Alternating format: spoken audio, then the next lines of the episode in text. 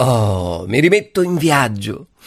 Mm, sto ancora assaporando il torrone di Bagnara Calabra e scopro che quella che ho deciso essere la mia prossima destinazione, a dispetto del nome, nasconde una storia molto cruenta.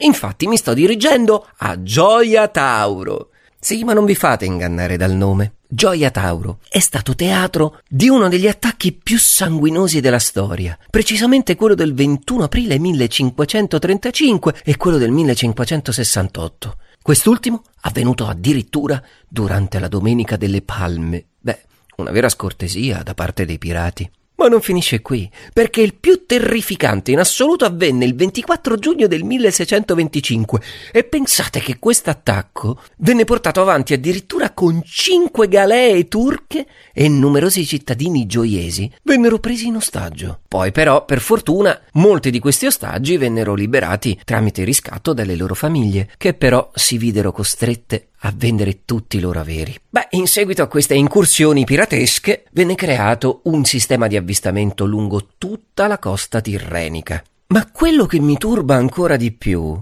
è un'altra vicenda terribile che vide protagonista Gioia Tauro. Infatti, la povera Costanza Granata fu rapita e violentata dal bandito abruzzese Rinaldo Rinaldini.